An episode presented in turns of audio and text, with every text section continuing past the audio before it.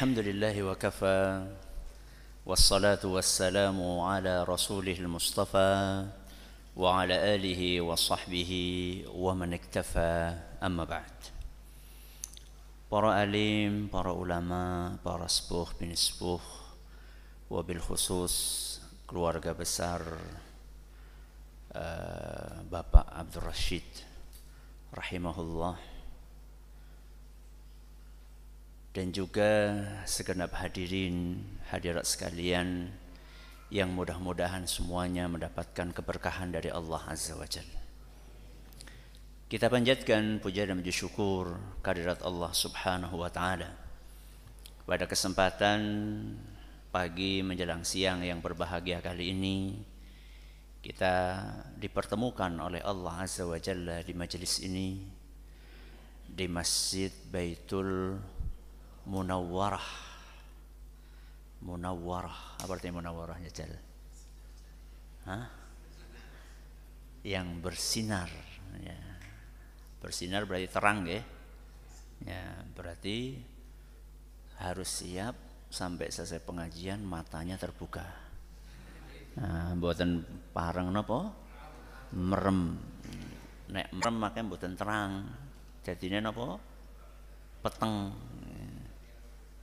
baitul munau warah ya jadi kudu terang terus buatan parang peteng ya di Masjid Baitul Munawwarah kita berharap semoga Allah Azza wa Jalla berkenan untuk melimpahkan kepada kita semuanya ilmu yang bermanfaat sehingga bisa kita amalkan sebagai bekal untuk menghadap kepada Allah Jalla wa Ala. Allahumma amin. Salawat dan salam semoga senantiasa tercurahkan kepada junjungan kita Nabi Agung Muhammad sallallahu alaihi wasallam kepada keluarganya, sahabatnya, dan umatnya yang setia mengikuti tuntunannya hingga di akhir nanti. Para hadirin dan hadirat sekalian dan juga segenap pendengar serta pemirsa rahimani wa rahimakumullah. Manusia itu makhluk sosial. Kenapa? Makhluk sosial. Apa artinya? Enggak bisa hidup sendiri. Nggak bisa hidup apa sendiri.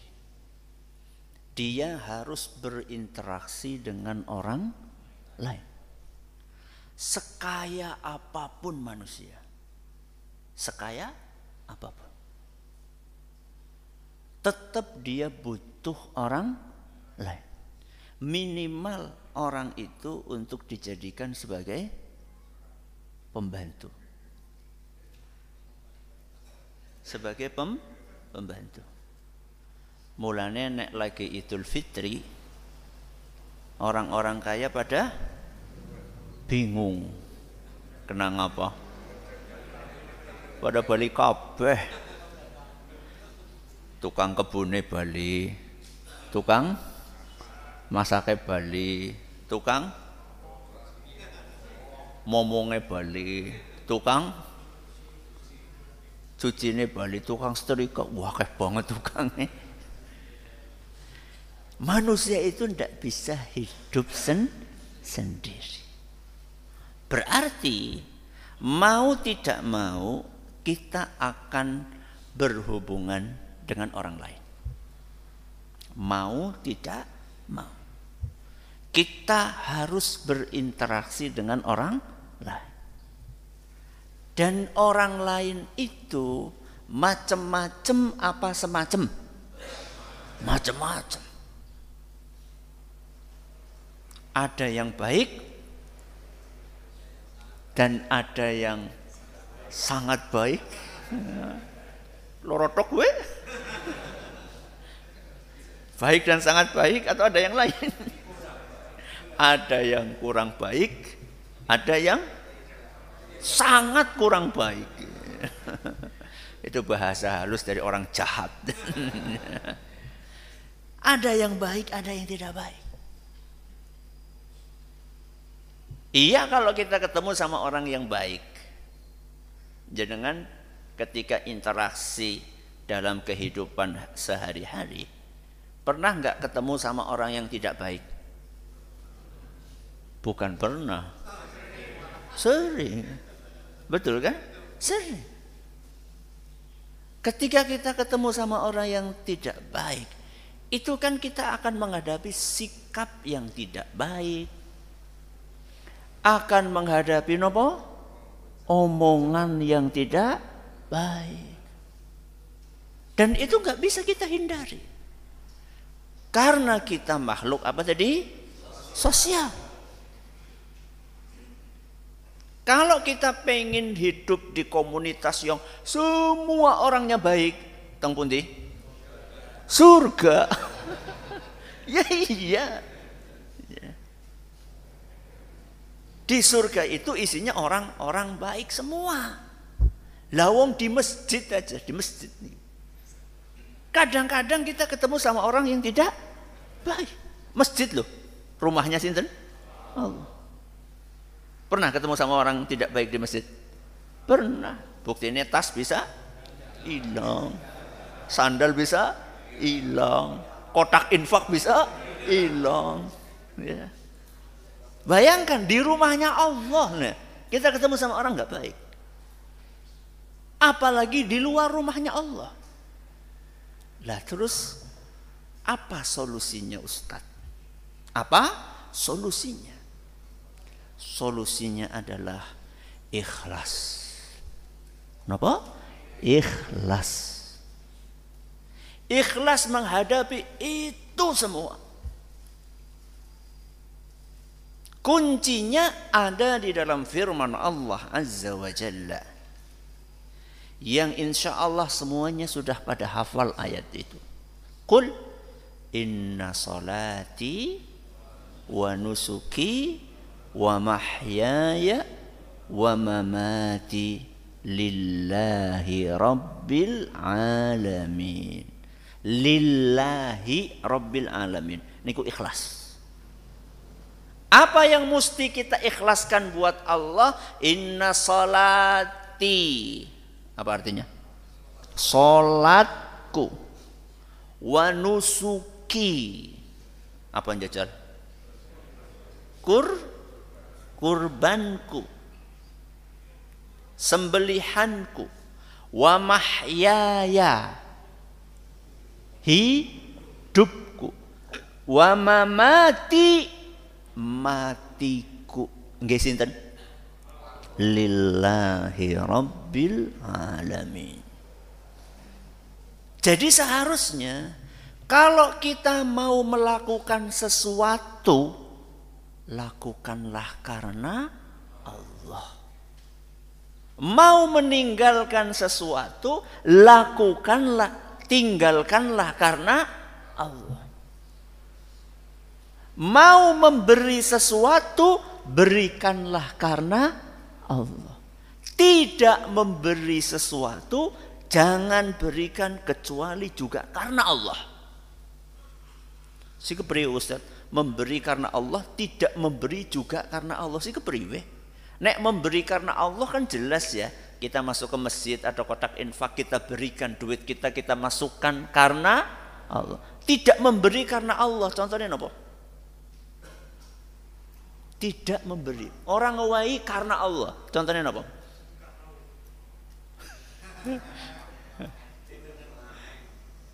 Kiki bela, rosa sedekah laut kan atuh banget. Putrane jenengan datang pak nyun arton. Am gue ngapa? Gue tuku nomor gue slot. Jenengan kasih? Jenengan kasih? Enggak. Jenengan tidak kasih karena sinten karena Allah. Itu namanya tidak memberi juga karena Allah. Ya. Melakukan sesuatu karena Allah, sholat karena Allah, puasa karena Allah, ngaji karena Allah, nikah karena Allah. Menikah karena Allah, nikah demi untuk melindungi kehormatan diri. Nikah supaya bisa menghasilkan generasi penerus. Nikah untuk menghidupkan sunnah Rasul Sallallahu Alaihi Wasallam. Itu nikah karena Allah. Jadi melakukan sesuatu karena Allah, meninggalkan sesuatu juga karena Allah. Gampang nopo angel? Angel nopo gampang? Angel-angel gampang apa gampang-gampang angel? Singen di gue. Gampang gampang angel berarti akeh gampangnya. Apa akeh angel le?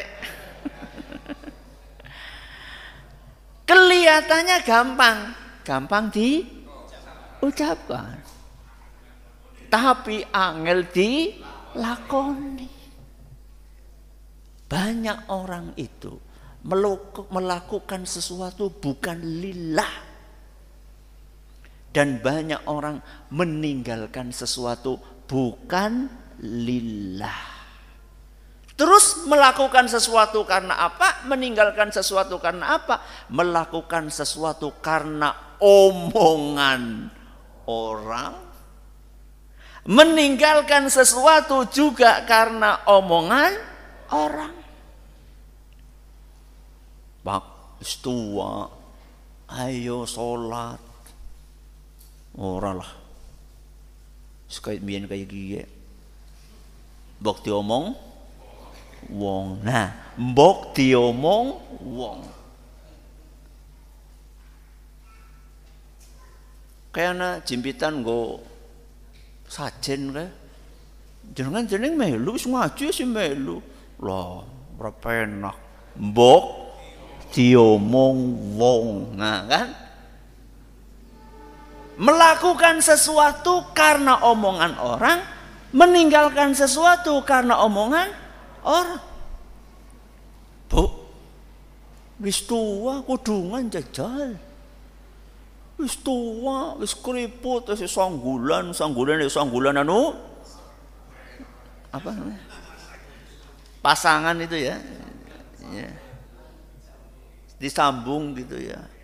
Wis tua, wis tobat lah nih. Wong tanggane kaya kowe kabeh. Nek ora kaya kowe engko diomong wong. Jenengan tahu Bapak Ibu yang kami hormati bahwa terlalu memperhatikan omongan orang bahaya. Nopo? Bahaya. Bisa sampai mengakibatkan suul suul khatimah terlalu memperhatikan omongan orang bisa mengakibatkan seseorang suul khotimah.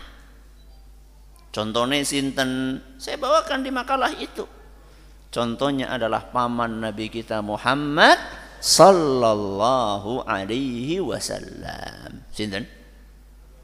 Abu Talib jadi pamannya Nabi Shallallahu Alaihi Wasallam itu ada yang beriman, ada yang apa? Beriman, ada yang tidak beriman tapi tidak memusuhi Nabi SAW. Dan ada yang tidak beriman dan memusuhi Nabi SAW. Berarti ada berapa macam? Tiga macam yang bisa memberi contoh saya kasih hadiah. Ini harus ngacung. Oh ya. Contoh paman Nabi SAW yang beriman, angkat tangan. Hamzah, monggo. Eh, jenengan mau minyak wangi apa buku? Salah siji. yang mana? Ya, yang mana? Ini minyak wangi, ini buku. Oh, masya Allah. Itu contohnya Hamzah bin Abdul Muttalib. Paman Nabi SAW yang tidak beriman tapi tidak memusuhi Nabi. Angkat tangan. Abu Talib mau nabi omong Abu Talib. yang mana? buku. Beda pilihan tidak apa-apa.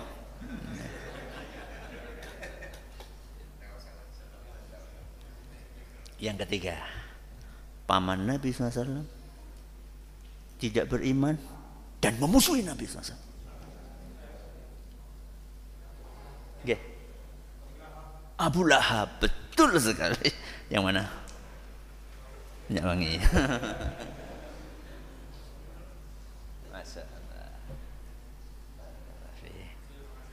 Sami-sami. Yang kita bahas sekarang siapa? Abu Talib. Abu Talib ini sampai meninggalnya nggak mau beriman. Padahal Abu Talib itu melindungi dakwah Rasulullah SAW. Setiap orang-orang musyrikin Quraisy mengintimidasi Nabi SAW. Berusaha untuk menyetop dakwahnya. Yang maju siapa? Abu Talib. Makanya di tahun Abu Talib meninggal dunia, para ahli sejarah mengatakan tahun itu adalah Amul Huzni. Tahun duka cita. Karena saat itu meninggal Abu Talib dan juga meninggal siapa? Khadijah, istri Nabi kita Muhammad sallallahu alaihi wasallam. Tapi sayangnya Abu Talib tidak mau beriman. Kenapa nggak mau beriman? Padahal beliau membantu sekuat tenaga, sepenuh daya dakwah Rasul Rasul Sallallahu Alaihi Wasallam. Mari kita lihat apa yang beliau tuturkan. Alimtu bi anna dina Muhammadin min khairi adriyanil bariyati dina. Aku itu yakin betul bahwa agama yang dibawa oleh Muhammad sallallahu alaihi wasallam adalah agama yang terbaik. Bayangkan. Berarti Abu Talib itu tahu nggak bahwa agama Islam agama yang terbaik? Wong beliau interaksi tiap hari sama Rasul Shallallahu Alaihi Wasallam, lihat akhlaknya, lihat ajarannya, lihat perilakunya, lihat sikap-sikapnya, tahu persis bahwa ajaran yang dibawa oleh Nabi SAW adalah ajaran yang terbaik. Lah terus kenapa nggak mau beriman? Kenapa nggak mau beriman? Laulal malamata au hadhara masabbatin lawajadtani samhan bidzalika mubina. Andaikan bukan karena celaan dan khawatir adanya ejekan. Berarti kan omongan. Karena aku khawatir diomongi sama orang, maka aku nggak mau beriman. Nggak mau ikut ajarannya Nabi Muhammad. Mungkin nggak orang hidup di dunia nggak diomong sama orang? Nggak mungkin. Kenapa Ustadz? Karena jenengan jadi orang baik akan diomong sama orang yang tidak baik. Jenengan tidak baik akan diomong sama orang yang baik. Berarti mendingan jadi orang baik. Jenengan jadi maling. Eh, aja ding. Si A. Aja jenengan udah kepenak banget si A jadi maling. Diomong sama orang? Diomong sama orang? Diomong lah, maling masa orang diomong. Si A berubah tobat. Ya, hijrah dari maling. diomong sama orang? Diomong. Diomong siapa? Kancang-kancane. Kancang-kancane siapa? Gimana pada maling? Mendingan tobat. Ya. Jadi kita itu hidup jangan cuma mencari omongan orang. Kenapa Ustadz? Karena ridho manusia itu nggak mungkin kita capai. Kita menyenangkan semua orang itu nggak mungkin. Karena apa yang disukai oleh si A belum tentu disukai sama si B. Apa yang disukai oleh si B belum tentu disukai sama si A. berarti jenengan melu apa, Be? Kan bingung. Mendingan mengikuti dan mengejar ridhonya Allah. Itu namanya ikhlas. Mulanya kuncinya ikh, ikhlas. Iya. Toh juga kalau misalnya kita nggak ngaji. Ada sebagian orang nggak mau ngaji. Nggak mau nopo? Ngaji. Alasannya tadi. Gitu. Aja ngaji nganah. Jangan ngaji ke sana. Neng kana kayak gie kayak gie kayak gie. Kayak gie kayak gie gue orang genah berarti. ya. ya. Gak jelas ya. Alasannya ndak ndak jelas. Ya. Aja ngaji nganah kayak gie kayak gie kayak gie. Terus akhirnya nggak ngaji. Dan itu yang diinginkan oleh se, se, setan. Karena ketika kita nggak ngaji, non sewu, kita akan tetap maaf bo, bo, bodoh.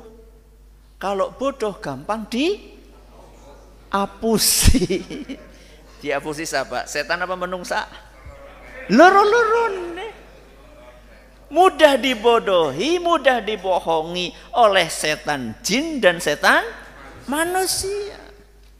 Dan itu yang diharapkan oleh setan jin dan setan manusia. Manusia tetap bodoh, nggak ngaji sehingga gampang dibohongi. Dan kan suka dibohongi atau tidak suka? Suka dibohongi atau tidak suka? Tidak suka mulane sing pinter, ben pinter ngaji. Gak usah pedulikan apa kata oh, orang. Ada ibu-ibu nggak mau apa? Ngaji. Nggak mau pakai jilbab. Nggak mau ngaji, nggak mau pakai jilbab, nggak mau sholat. Alasannya apa tadi? Mbok diomong oh orang.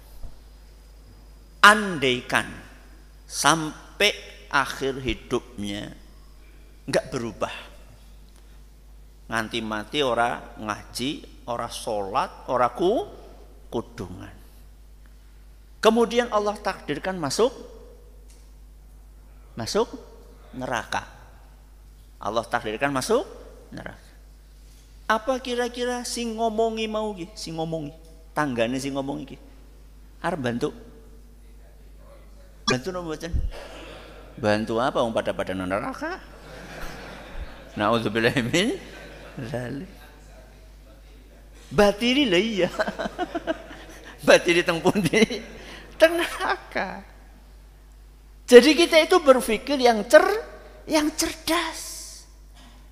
Jangan sampai sikap-sikap kita, perbuatan kita, keputusan kita hanya berdasarkan omongan oh orang.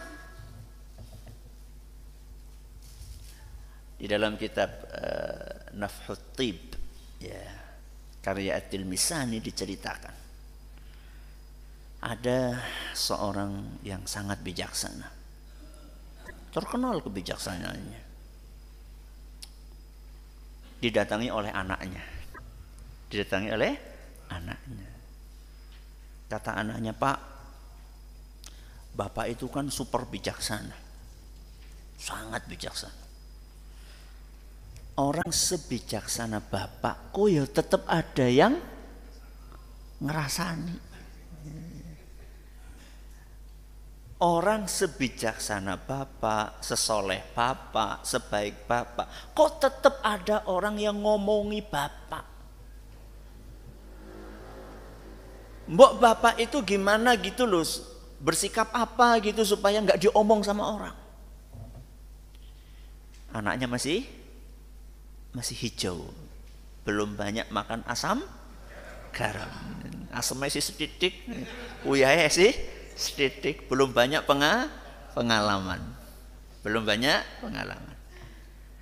Maka sama bapaknya ini ayo le saya kasih tahu sini. Di rumah bapak itu ada keledai. Ada apa? Keledai. Keledai itu tunggangan yang levelnya ter terendah kastanya itu ter terendah yang paling tinggi apa? kuda. Kuda atau onta di zaman dulu. Ya. Bukan zaman sekarang ya. ya. Zaman dulu itu paling tinggi kuda atau onta. Nanti level berikutnya apa? Alpat. Zaman mian alpat. apa? Bigal. Bismillah. Apa namanya? Bigal. Bigal itu blasteran apa? Kuda sama keledai. Kuda sama keledai dikawinkan, nanti anaknya namanya bi bigal. Gagah banget enggak, endep banget juga enggak. Pertengahan. Nah, yang paling rendah apa? Keledai. Si bijaksana itu punya keledai di rumahnya. Ayo nak jalan. Kita keluar rumah. Kamu naik ya. Bapak tak jalan, nuntut. Coba kamu perhatikan nanti orang-orang ngomong apa. Baru keluar sebentar. Baru keluar sebentar. Ada yang komentar. Bocah ora sopan. Bocah ora sopan. Bapaknya kon melaku malah bocah numpang. Bapaknya ya kebangetan. Ya. Masa bocah ora sopan dicorakan? Ya. Bapaknya bilang sama, nak, udah dengar nak komentar orang? Dengar? Enggak, ayo gantian, bapak tak naik. Kamu tuh turun. Akhirnya anaknya turun, bapaknya naik, anaknya yang nonton. Ada yang komentar lagi? Ada. Apa kata orang-orang? Bapak nggak punya perasaan. Bocah cilik kon apa? Nuntun kan melas. Bapaknya bilang, anak, dengar apa kata orang? Iya pak, dengar. Dah sekarang kita naik berdua. naik apa? Berdua. Boncengan. Ya. Ternyata ada yang komentar? Ada. Apa kata orang-orang? Rama kalau anak tidak berperi kehewanan. Orang melas temen. Wong anu keledai ditumpaki wong loro. Udah denger nak? Denger. Ayo kita turun berdua. Kita apa? Tuntun aja. Ada komentar? Ada. Apa komentarnya? Ki wong bodoh temen. Wong duwe tunggangan malah dituntun tok. Dah, berarti tinggal satu. Apa? Dipanggul. Apa nih sih dipanggul? Kedene. Ada yang komentar? Oh, lebih parah maning. Ki wong sehat apa ora? Akhirnya si bapak itu mengatakan kepada anaknya, Le, semaksimal apa pun kita melakukan, apa pun yang kita kerjakan, itu pasti ada omongan orang. Gak usah terlalu dipedulikan. Nek bahasane bahasane wong siki bocah-bocah siki aja aja baperan. Aja nopo? baperan. Sing sepuh-sepuh sih ngertos sama buatin baperan. baper siapa baper? Terbawa perasaan. Gak usah. Ada orang pasang status, ada orang komen di grup, di WA kita, di postingan kita, komentar yang mungkin kurang mengenakkan kita posting sesuatu nggak dapat apa? Nggak dapat jempol, ngesuk, mutung. Jangan baperan. Apalagi bapak-bapak, ikhwan-ikhwan di hadapan saya. Nek wong wadon baperan ya ya mandan lah. Masa ikhwan baperan? Ki ikhwan apa akhwat iki? ya. Jangan. Kita harus tegar. Kita harus punya prinsip. Jangan seperti air di atas di atas daun talas. Ini perumpamaan ya. Bagaikan air di atas daun talas. Maksudnya pripun niku? Enggak punya prinsip. Jadi daun talas itu kalau ada airnya dimiringin kayak gini ke sana, miringin kayak gini ke sana. Enggak punya apa? Prinsip. Kancane ngalor melu ngalor. Kancane ngidul melu ngidul. Kancane nyemplung sumur melu nyemplung sumur subhanallah. Usah pada mau lapangan nonton epic. Kenapa sih nonton epic? Kancane pada nggak kabeh. Kenapa sih orang pengajian? Kancane pada ngaji, ora kan aneh kan? Kita itu harus punya prin, prinsip. Jangan kita itu cuma ikut ikutan. Nanti ketika orang masuk kuburan akan didatangi dua orang malaikat. Sinten namanya? Mungkar dan nakdir. Kita akan dihadapi dengan dihadapkan dengan tiga pertanyaan. Apa yang pertama? Kok umur? Tiga pertanyaan. Man robbuka? Siapa? Tuhanmu. Man Nabi Yuka? Siapa? Nabimu. Yang ketiga? Madinuka apa agamamu? Kalau orang yang beriman, dia akan menjawab pertanyaan-pertanyaan itu dengan lancar. Siapa Tuhanmu? Tuhanku Allah. Siapa nabimu? Nabiku Muhammad SAW apa agamaku? Agamaku Islam. Wa ammal murtabu. Kata Nabi SAW. Adapun orang yang tidak beriman. Maka ketika ditanya dengan pertanyaan-pertanyaan tersebut apa jawabannya? Ha, ha, la adri. Sami'tu nasa yaquluna faqultuhu. Hah? Apa? Gak tahu. Siapa Tuhanmu nggak tahu. Siapa nabimu nggak tahu. Agamamu apa nggak tahu. Padahal dulu ketika di dunia KTP ini Islam. Ketika di dunia ditanya Tuhanmu siapa dia bisa menjawab Tuhanku Allah. Ketika di dunia dia bisa menjawab siapa nabimu nabiku Muhammad SAW. Agamamu apa Islam. Kenapa begitu sampai di kuburan gak bisa menjawab pertanyaan-pertanyaan tersebut?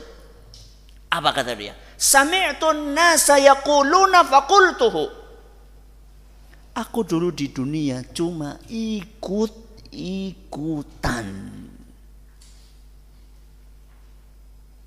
Gak punya prinsip. Kalau orang sholat ikut sholat, orang gak sholat ikut gak sholat. Orang puasa ikut puasa, orang gak puasa ikut gak puasa. Ini orang gak punya prinsip. Seharusnya orang sholat kita sholat, orang gak sholat, kita tetap sholat. Orang ngaji kita ngaji, orang gak ngaji, tetap ngaji. Kita itu harus punya prinsip. Dengan prinsip itu insya Allah ketika kita menghadapi pertanyaan mungkar dan nakir, maka kita bisa menjawabnya dengan izin Allah subhanahu wa ta'ala maka jangan terlalu mempedulikan apa kata orang kecuali kecuali nggih kecuali omongan itu baik omongan itu baik ya. contoh pak wis sepuh wis mangsane apa ngaji wis mangsane salat itu omongan orang bukan omongan orang. Baik atau tidak? Baik. Jangan kemudian aku ora peduli omongannya wong. Wingi bar ngaji nang masjid Baitul Mutamar Allah gimana?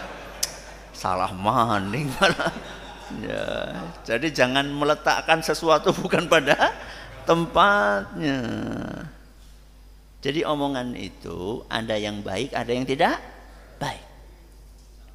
Yang baik-baik kita terima nasihat. Ayo bu kudungan, ye, itu namanya nasihat yang baik, ikuti. Ya. Kalau omongan yang nggak baik-baik itu, kata para ulama itu kayak batu. Kayak apa batu. Batu itu batu yang besar. Omongan orang itu kayak batu. Omongan yang tidak baik maksudnya. Kayak batu-batu besar. Jenengan itu punya dua pilihan. Apakah batu-batu itu akan jenengan taruh di pundak? Atau jenengan taruh di mana? Di bawah kaki. Jenengan punya dua pilihan. Kalau ada orang ngomong nggak baik, jenengan punya dua pilihan.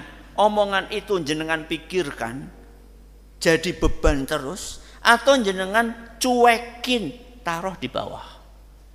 Taruh di mana? Pundak. Ada omongan lagi, batu besar lagi, taruh lagi di pundak. Ada lagi di pundak. Lama-lama ambruk, kurukan apa? Waktu. Ada orang ngomong nggak baik, kepikiran orang bisa ma madang ada lagi orang ngomong jadi pikiran orang bisa turu ya. ada orang lagi ngomong jadi pikiran orang bisa ambekan ya. suwe-suwe ma mati kurugan waktu ya.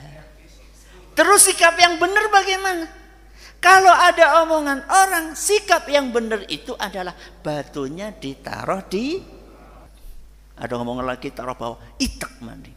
Lama-lama jenengan tambah tuh. Omongan itu, eh, omongan itu kita taruh di bawah kaki kita. Gak usah dipedulikan. Nek omongan eh elek. Ya, nek omongannya apa ya aja dibukakan ngisor. Ya, kalau omongannya baik ya kita terima, kita jadikan sebagai masukan buat kita. Mudah-mudahan apa yang kita pelajari bermanfaat bagi kita semuanya. Allahumma amin. Ada pertanyaan? Sudah jam 10. Monggo, silahkan. Monggo, silahkan. Miknya mana? Bismillah.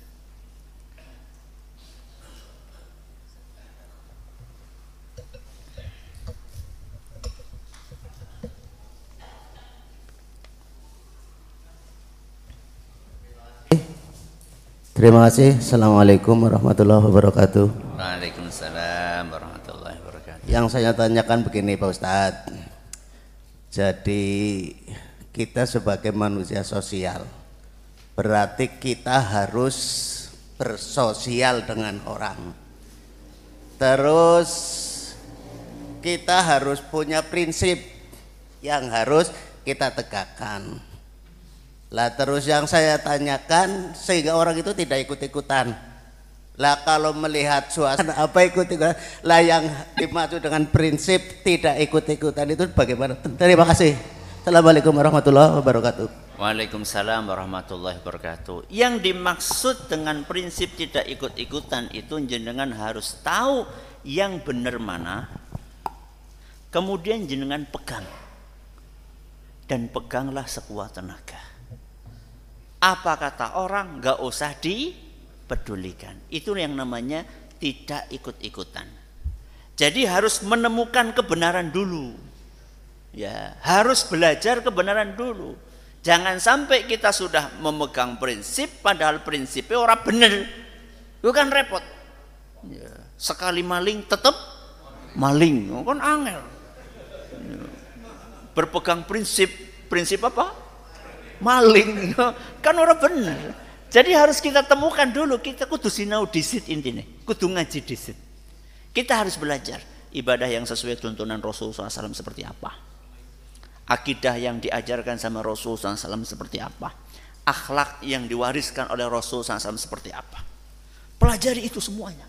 Akidahnya Rasulullah SAW ibadahnya Rasulullah SAW akhlaknya Rasulullah SAW setelah ketemu itu adalah ajaran Nabi SAW ikuti amalkan konsisten nganti mati. Insya Allah melepuh suarga. Insya Allah. Gak usah pedulikan apa kata orang.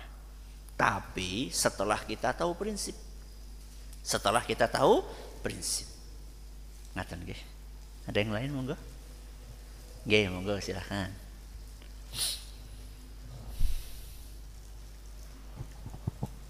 Bismillahirrahmanirrahim Assalamualaikum warahmatullahi wabarakatuh. Waalaikumsalam warahmatullahi wabarakatuh. Ustadz kami ingin bertanya begini Ustadz di masjid kami eh, jamaahnya itu mohon maaf ini jamaah kemudian yang isi beda-beda juga nah antara pengisi satu dengan yang lain barangkali atau kadang-kadang saya rasakan ada perbedaan prinsip padahal kita sudah melakukan yang menurut kita kita yakin itu benar kita diomong kemudian yang kita takutkan jamaah kita itu bingung Ustadz apa kita terus sampaikan terus sementara nanti ustadz yang lain atau penceramah yang lain yang lain lagi. Nah, kaitannya dengan ini mohon diberikan petunjuk untuk kami pengelolaan untuk masjid yang seperti ini Ustadz. Terima kasih. Assalamualaikum warahmatullahi wabarakatuh. Waalaikumsalam. Jenengan takmir ya? Takmir. Ketua atau bukan? Bukan. Bendahara. Ya. Jadi begini ya, perbedaan itu ada dua macam ada perbedaan prinsipil, ada perbedaan yang tidak prinsipil. Perbedaan prinsipil itu adalah perbedaan yang sudah menyentuh dasar-dasar keyakinan. Sudah menyentuh dasar-dasar keyakinan tentang akidah, tentang tauhid, ya. Ini adalah perbedaan yang prinsipil. Ada perbedaan yang masih bisa ditolerir. Masih bisa ditolerir. Yaitu perbedaan-perbedaan dalam masalah ijtihadiyah. Yang masing-masing punya dalil. Dan ini banyak dalam hal-hal fikih nggak semuanya tapi banyak dalam hal-hal fikih sikapnya nanti berbeda karena perbedaannya berbeda jenisnya maka menyikapinya pun berbeda saya kasih contoh Perbedaan prinsip.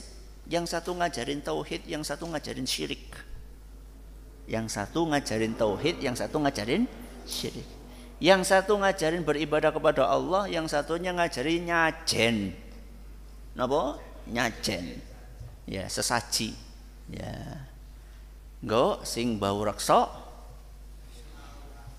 Ah, gunung Slamet apa Gunung Kawi apa Eh, apa wit beringin ya. berarti ini perbedaan prinsip kalau perbedaan prinsip maka sikapnya harus tegas harus tegas tegas itu enggak identik dengan kasar tegas itu tidak identik dengan kasar tegas itu ini harus kita pertahankan dan kita ngomongnya datar aja Nun sewu pak, ini nggak bisa. Pokoknya harus seperti ini. Kalau jenengan nggak mau ikuti aturan ini, silahkan jenengan tidak ngisi di sini. Dengan bahasa yang tetap apa? Sedatar. Bahasanya nggak marah-marah, mendelik, terus oh, apa namanya mukanya merah, metu kukuse. ya ora. Enggak seperti itu, bukan. Jadi tegas itu tidak identik dengan kasar. Ini kalau masalah prin, prinsip. Kalau bukan masalah prinsip, masalah istihadiyah. Masalah apa? Istihadiyah. Masing-masing punya dalil. Saya kasih contoh aja lah. Antara yang membaca basmalah dengan sir dengan yang membaca basmalah jahar. Sir niku napa? Lirih. Jahar niku seru. Antara yang Bismillahirrahmanirrahim. Alhamdulillahi alamin. Dengan yang Bismillahirrahmanirrahim. Alhamdulillahi rabbil alamin. Antara dua jenis ini imame ada yang membaca basmalahnya dikeraskan ada yang basmalahnya dilirihkan. Itu masalah ijtihadiyah. Nggak usah diributkan. Masing-masing punya dalil dan dalilnya sama-sama sahih Makanya kata Imam Ibnul Qayyim rahimahullahu taala. Rasulullah sallallahu alaihi wasallam kadang sir, kadang jahar. Kadang apa? Sir, kadang jahar. Walaupun lebih sering sir. Tapi jahar juga pernah dilakukan oleh Nabi kita Muhammad sallallahu alaihi wasallam. Kalau itu yang dimaksud perbedaan, maka sudahlah berlapang dada saja. Ustadz A hari ini ngajari ayo sing sir. Besoknya datang Ustadz B ngajari supaya apa? Jahar. Berjamaah bingung. Jelaskan jenengan sebagai takmir. Gue bener kabeh. Pada pada ada dalil, tidak masalah. Jadi jenengan sebagai takmir juga perlu terus ngaji untuk mengetahui mana masalah prinsip, mana bukan prinsip. Kalau masalah prinsip maka jenengan harus tegas. Ustadz yang ngajarin gak bener, menyimpang harus ditegur dengan cara yang baik. Seandainya sudah ditegur kok ndak mau juga sekali, dua kali, tiga kali nggak mau juga, maka maka itu ditendong. Seret deh gitu maksudnya. Diganti yang lain. Ya. Tapi dengan cara yang ba baik. Itu setelah melalui proses diskusi nasihat gak ucuk-ucuk langsung nah, di ini apa namanya? Disilang. Nah, centang sih bener. Di ini loh apa namanya di disilang jangan ucuk-ucuk langsung disilang diajak diskusi dulu beri masukan gitu. ya gitu ada lagi Monggo silahkan. Mana mic-nya?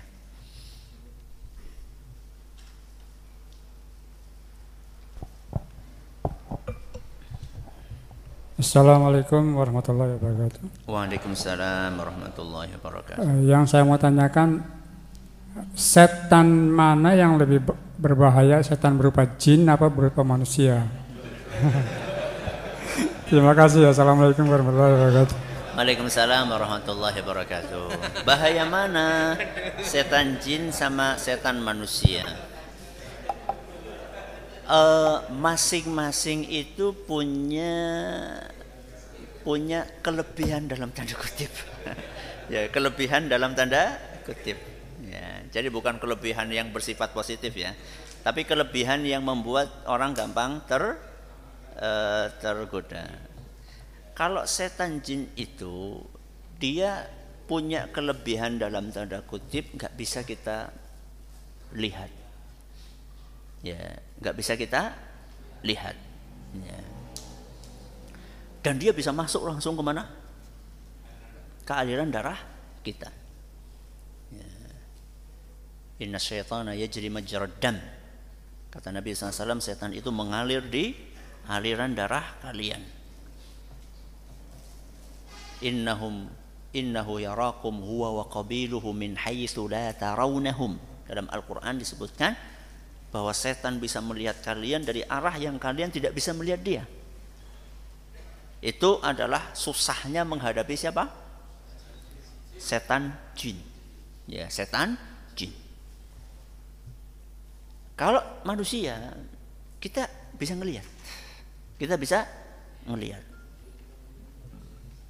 Apalagi kalau dia sudah memang dikenal ya sebagai seorang pen, penjahat. Fotonya sudah ditaruh di mana-mana sebagai buronan. Anda waspada. Tapi ada tapinya. Ketika dia belum terkenal sebagai seorang penjahat, maka dalam kondisi saat itu kita juga berat menghadapinya. Kadang-kadang ada orang menasehati kita dalam keburukan. Kan lucu ya, menasehati tapi dalam keburukan. Datang menghadap kita, datang bertamu. Bu, jenengan apa bisa ngaji mana? Padahal sebenarnya mengarah kepada menjauhkan dari ngaji yang benar. Ya, Padahal yang diajarkan tidak ada yang ekstrim. Cuma mengajarkan apa kata Allah Azza wa Jalla, apa kata Rasul, Rasulullah SAW, apa yang dijelaskan oleh para ulama, nggak pernah ngajarin bikin bom. ya. Kecuali nek salah satu sesi ngajarin cara merakit bom, ya gue ekstrim. Ya. Gampang mengka, mengkafirkan orang yang tidak kafir. Ya.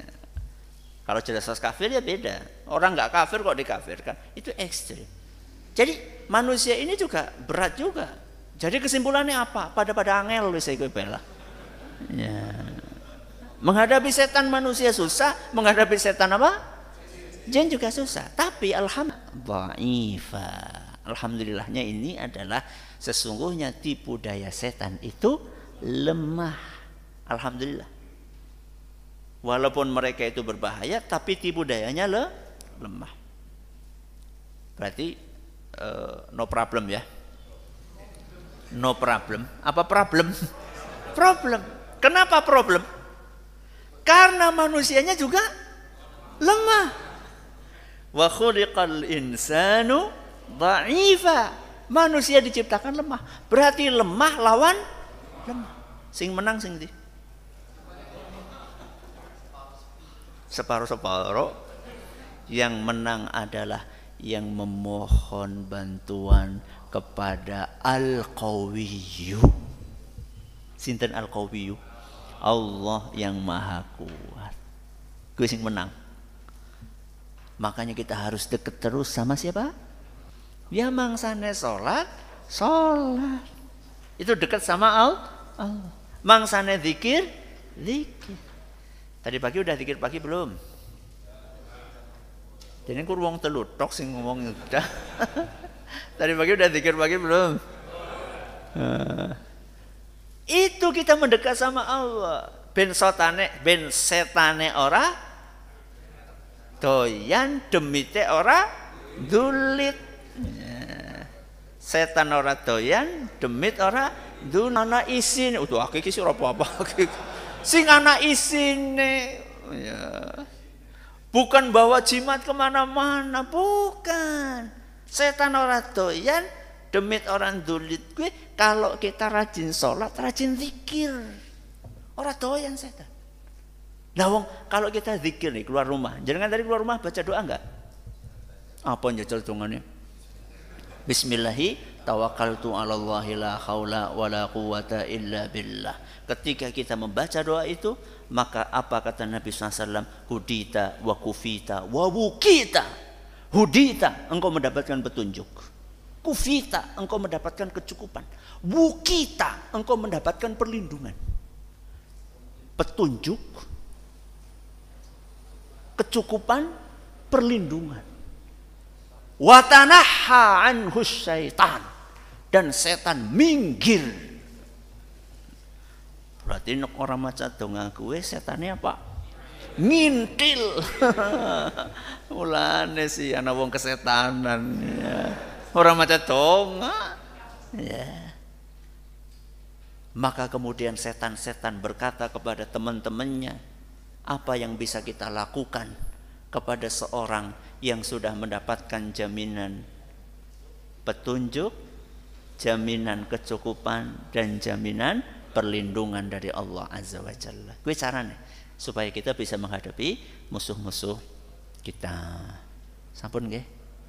Alhamdulillah. Mudah-mudahan eh, monggo silakan. Bismillah.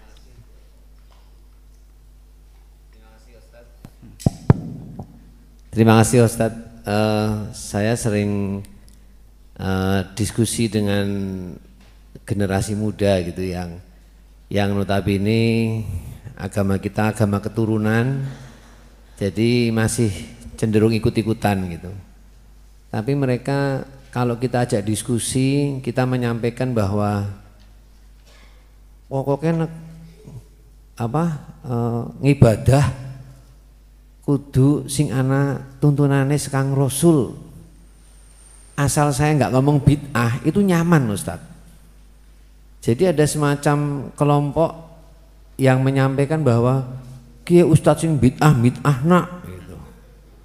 Nah saya mencoba diskusi dengan teman-teman yang eh si seneng terbangan gitu misalnya masalah itu, tapi saya nggak pernah ngomong bid'ah Ustadz. Mereka nyaman Ustadz. Nah ini uh, saya cuma minta pandangan dari Ustadz. Uh, saya kok merasakan kayaknya anak-anak muda yang ya kayak saya dulu lah ya. Caranya sih turunan gitulah nggak belajar gitu. Ya. Nah ini saya minta gambaran Ustadz supaya uh, bagaimana Ustadz yang terbaik anak-anak anak eh, anak-anak muda ini banyak yang kepingin sering bid'ah bid'ah nah gitu terus dia itu karena omongan orang lagi Ustaz kok diomong wong ya melu-melu nganah gitu. Terima kasih Ustaz. Assalamualaikum warahmatullahi wabarakatuh. Waalaikumsalam dakwah itu harus ada strateginya. Dakwah itu harus ada strateginya. Dan itulah yang dipakai oleh Nabi kita Muhammad sallallahu alaihi wasallam. Nabi ketika berdakwah pakai strategi atau tidak? Pakai. Pakai. Saya kasih satu contoh misalnya. Nabi SAW itu mengalami dua fase. Fase Mekah sama fase Madinah. Fase Mekah berapa tahun? 13-an tahun. Fase Madinah 10. Total 23. Beliau diangkat menjadi rasul 40 tahun. Wafat 63. Pas kan ya? Jangan perhatikan. Beliau ketika dakwah di Mekah 13 tahun. Di sekeliling Ka'bah itu 10 berhala. 360 berhala. Di sekeliling Ka'bah. Itu baru yang di sekeliling Ka'bah. Di rumah ada. Masing-masing orang punya punya berhala sendiri. Berhala kampung ada, berhala suku ada. Nah, cara nang kecamatan ana, nang kabupaten ana, nang provinsi ana, kira-kira kayak gue lah. Nek caranya dewek ya. Jadi penuh dengan berhala. Pertanyaannya, di fase Mekah, di fase Mekah, apakah Nabi SAW pernah menghancurkan berhala? Jangankan menghancurkan berhala ya, anak berhala di apa? Dijorokakan ben rubuh. Ora tahu. 13 tahun. Kapan beliau membersihkan Ka'bah dari berhala? Kapan? Fathu Makkah. 8 tahun kira-kira atau 7 tahun setelah Nabi hijrah di Madinah, fase Madinah. Itu namanya strategi. Apa? Strategi. Ya strategi kan itu kan perintah wahyu dari Allah. Ya iyalah, masa enggak wahyu dari Allah? Ya wahyu dari Allah. Tapi itu adalah strategi yang mestinya kita umatnya Nabi Muhammad sallallahu alaihi wasallam juga memperhatikan itu. Itu namanya fikih sirah. Napa? fikih sirah. Sirah siapa? Sejarah kehidupan Nabi SAW. Jadi kehidupan Nabi SAW itu sejarahnya dipelajari untuk diambil pelajarannya. Untuk diambil metodenya dalam berdakwah. Sehingga kita tidak melakukan metode-metode yang tidak benar.